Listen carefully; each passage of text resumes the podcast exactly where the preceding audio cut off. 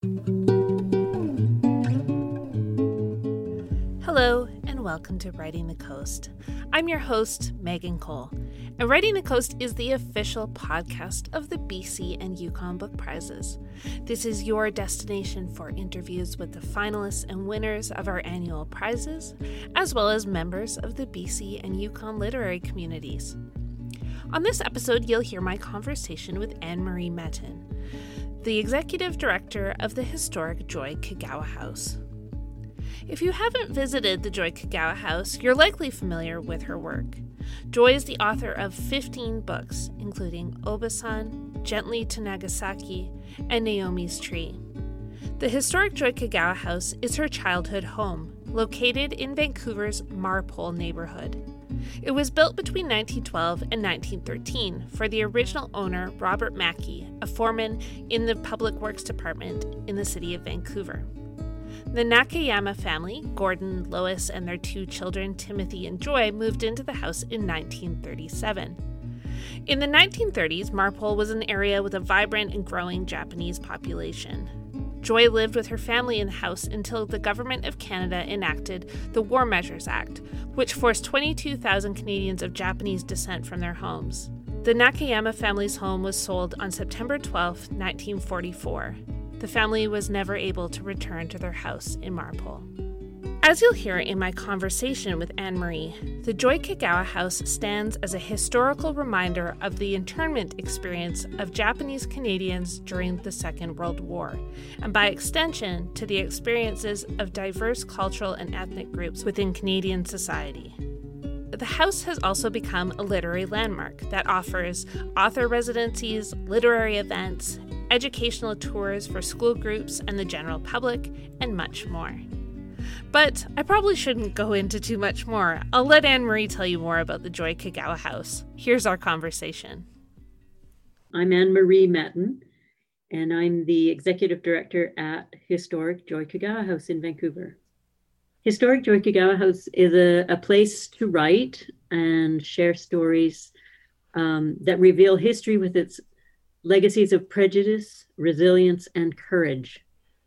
Mm, our mission is to engage literary and local communities through education and an author residency that reflects and builds on Joy Kogawa's experience as a writer and as a formerly interned Canadian of Japanese heritage. Did you have a connection to Joy Kogawa before you joined the organization? I know so many of us have read Obasan as, as students, but did you have your own kind of personal connection to her her works before you were involved? Oh yeah, I'm a fan. Yes, um, you know, um, I lived as a child in the a town not far from Joy Kogawa um, in southern Alberta um, in the early 1960s. I lived in Vauxhall. Joy Kogawa was in Coaldale. Of course, I didn't know her then, but I did know many Japanese Canadians who whose families worked the sugar beet farms there. And I visited the, those tar paper shack that they lived in on the farms. And, you know, so when Obasan was published in 1981, it was an important story for me and the fam- my family to read, and we were really drawn to that work. And any, any opportunity to uh, hear Joy Kogawa read or be part of any event, um, like I can remember being on closed circuit TV at an overflow event in the 1980s when Joy read at UBC and uh, not being anywhere close to her physically. Um, then, when we moved to the neighborhood here in Marpole uh, in 1986, a couple of years later, a neighbor told me that the house at 1450 West 64th Avenue was the house that Joy wrote about in Obasan, and then it was for sale. So, yeah, it was definitely an opportunity to meet Joy then and to work with her and to establish a, a place, uh, a literary landmark, and a, almost like a place of pilgrimage for people who love Joy Kogawa's writing, but also those who understand that that we need to pay penance and make right the harm that came to Japanese Canadians through the loss of their properties and businesses and and lives, the disruption to their lives with the internment. Yeah. And I guess you you kind of touched on it just in what you were saying, but why do you think this place has become so important to so many people and has become the center of a community eh, in Vancouver? Mm. Well, I'd like to think it's because of the the feeling that we do as Canadians want to make right something that was very wrong in our history. But I think it's also a desire to be together and to have a place for writers to come. And uh, there are very few of there are some of those places, of course, in in Vancouver. But this is dedicated uh, a dedicated place for for writers for residencies, for workshops, for drop-in writing groups, and um, mm, I think I think the Vancouver, Greater Vancouver community needs something like that. So we had it with the literary storefront in the 1980s, and uh, there was an, an attempt to turn the Langara Golf Course Clubhouse into a literary center um, in the 1990s. Uh, and then when this opportunity came in the mid 2000s, it, it just seemed, yeah, let's, this is a place where writers could be in Vancouver. Can you talk a little bit about about the programs a bit more and the residencies? Because I think that's probably something that the the house is so so known for is the the writers' residencies. Yeah. Well, I mean that is our key thing. You know, when when we were organizing in the mid 2000s, we reached out to writing organizations across Canada and and it seemed like the one one of the best uses would be a residency. And that's been actually the right use for the the property. The zoning is is residential and the house is lovely and very livable. So, you know, ideally we get tons of people in there and there's events and we're crammed to the rafters, but and we have done that, but really it's it's a, a, a great place to live. So we began hosting writers in residence in 2010 with John Mikhail Asfour from Montreal. And uh, at that time, we would host only for three months at a time and then rent the house uh, to a residential caretaker for the remainder of the year. And then um, a change in ownership in 2014 allowed a little more latitude and uh, a little greater freedom to just have writers in there all the time.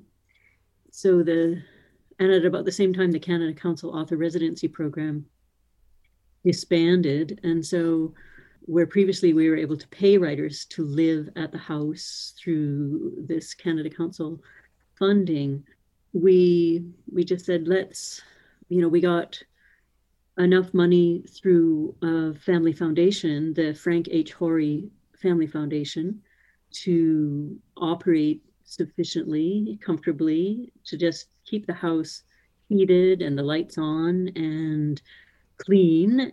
So uh, we began to host four writers a year, each for three months. And then it seemed, well, there were so many writers who wanted to be there. What about six writers for two months each? And and then, well, um, maybe a writer was working full time and could only come for one month or maybe for two weeks. So we we've been quite flexible. We've hosted more than 40 writers now. Generally, you know, their writers are in the house for two months because that's an effective length of time to work on a, a project and to immer- you know get really immersed in the manuscript that uh, uh, and that's where we're going for 2021 is uh, two months at a time.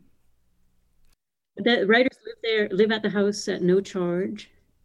It's a juried uh, application process um, with a sample 25 page sample of work three letters of reference reviews and um, a, a, community engagement project, which might be a series of readings or workshops um, th- that are the ex- an exchange of time, so that the writer is working on their own um, material, but then in, in exchange for use of the house is doing um, some kind of uh, revenue generating public outreach for us. And of course, until uh, recently, you we're able to host people in the house um, and we're doing things online now but what's what's the it been like for the joy kogawa house through the the pandemic mm. well you know i couldn't believe it when sally ito from winnipeg called me last march and said you know i don't think i can come i don't think i can i don't i think it's a good idea to to travel right now um, so we went uh, into a virtual residency for Sally. She she still did some workshops for us, haiku cherry blossom tour. Um, um, we collaborated with the Nikkei National Museum on a family research workshop, and we got a local writer into the house. You know, so it's actually doubled our capacity to not only okay. No, it's not being a joyride, of course, but we have been able to present our workshops across Canada. Um, we were able to bring in our Japanese American writer David Mura for for virtual programming, and and we're able to I think better serve the local writers and and and there seemed to have been that gap before where we're always accommodating out of town writers and um, when really the strength is local i would say that um, we might be a little by, by serving a, a wider audience um, now you know even our weekly wednesday writing group moving online, only six people could fit in that living room or in the room around the table. And, you know, last night uh, at our writing group, we had um, eight people, one from Tofino, uh, another from LA, and it's not going to be quite the same. I think, I think it's expanded accessibility. Yeah. Well, not definitely I noticed that in Jose's workshop too. Like there is folks from all from all over, like you know, folks from Mexico and Montreal, and me up here in Powell River, and it's that's kind of the exciting thing is you're able to welcome so many more people into a virtual space than than you would if we all had to travel to Vancouver. Mm-hmm. Yeah. The other thing that um, we were able to do is is uh, host some outdoor events this uh, summer uh, with some Vancouver Foundation Resiliency Fund money. It seemed that musicians were out of work and not a lot of gigs, so we we did three outdoor musical events with poets. The last one was with novelists, and that was just to look back on that now is you know to think of us a, a live music event was pretty fabulous another thing that happened this year, or I guess it was last year, another thing that happened in 2020 was uh, Joy was announced as the as a winner of the Lieutenant Governor's Award for Literary Excellence with Julie Flett. Uh, what was your response to that announcement? So pleased to see uh, uh Joy's work recognized, her lifetime of writing um, and activism, to see the jury's understanding in a co-award uh, to Julie Flett, a Métis illustrator who, um, for me, has brought the residential school experience to, to life in the the children's picture book when we were alone. And it seemed to me that the jury was making some kind of connection an obvious connection really uh, between Joy's writing about the displacement of Japanese Canadians during the war and the displacement of Indigenous communities from from their lands, that the jury might have been recognizing who creators who have brought difficult subjects to um, wider reading readership and understood the value of, of that contribution. I was very pleased to see Joy win. Yeah, it was it was really special to talk to her about that winning too cuz I think it meant so much to her at this point in her life to win that award. Mm.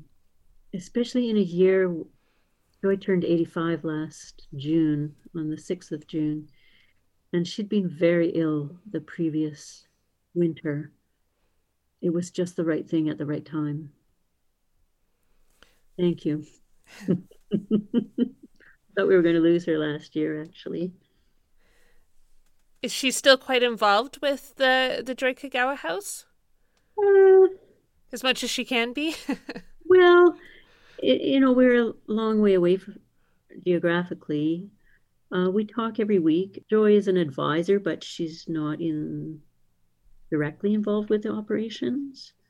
She does fund.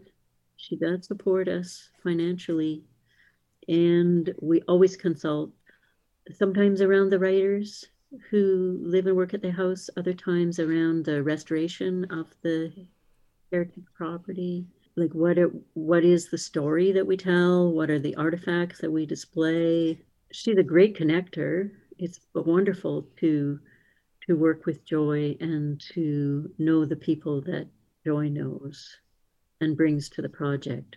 I, I, i'd say that this is Joy's dream to return to that house. It's why she wrote Obasan is what she imagined in in Obasan was making real the place that was only in memory, and um, it's a gift to to writers in Canada that she fought to get that house back and to and to give it uh, as a public place. Last year, Joy and I had a chance to talk on Zoom after she won the Lieutenant Governor's Award for Literary Excellence with Julie Flett. I wanted to include a bit of her acceptance speech where she reads from Obasan and talks about the lessons she's learned about truth, trust, and freedom. Here's Joy. There is a silence that cannot speak. There is a silence that will not speak. Beneath the grass, the speaking dreams, and beneath the dreams is a sensate sea. The speech that frees comes forth from that amniotic deep. To attend its voice, I can hear it say, is to embrace its absence. But I fail the task. The word is stone. I admit it. I hate the stillness. I hate the stone. I hate the sealed vault with its cold icon. I hate the staring into the night, the questions thinning into space, the sky swallowing the echoes. Unless the stone bursts with telling, unless the seed flowers with speech, there is in my life no living word. The sound I hear is only sound white sound. Words, when they fall, are pockmarks on the earth. They are hailstones seeking an underground stream. If I could follow the stream down and down to the hidden voice, would I come at last to the freeing word? I ask the night sky, but the silence is steadfast. There is no reply. Well, that that was the prologue to Obasan. And it's only as I've come to this end of my life, ending of my life, it's not quite over, is um, is is to know that I have found a freeing voice. I have found the freeing word. I have found that which frees. And that word is always. Trust, always. you have trust. And if you trust all the time, you're free. So the constancy of trusting, and it's a practice of trusting, and truth and love together. And you hold those things and you trust those things. And life just replies. There is a reply when you are always there. Not that any one of us is always there. But when you, I mean, I remember when I came to that word and it was freedom. It was um, the answer, the answer for me. And uh, so I guess that's the full circle. Um, to trust, to trust, to trust, to trust, to trust, to trust, to trust all the time, if you can do that. And um, and that leads to a most wonderful life, the best years of my life. Some of these have been the worst, but they are also the best. Thanks so much to Emery for being on the podcast, and to Joy Kogawa for recording that acceptance speech with me last year. And thanks, as always, to you, our listeners, for listening and subscribing to Writing the Coast. If you want to hear more about the BC and Yukon Book Prizes, don't forget to visit our website, bcyukonbookprizes.com. And if you want to stay in the loop about all things BC and Yukon Book Prizes, don't forget to follow us on social media. Instagram, Twitter, and Facebook. Next time on Writing the Coast, you'll hear my conversation with Jonathan Manthorpe, author of Claws of the Panda Beijing's Campaign of Influence and Intimidation in Canada, which was a finalist for the 2020 Hubert Evans Nonfiction Prize. Thanks for listening to Writing the Coast.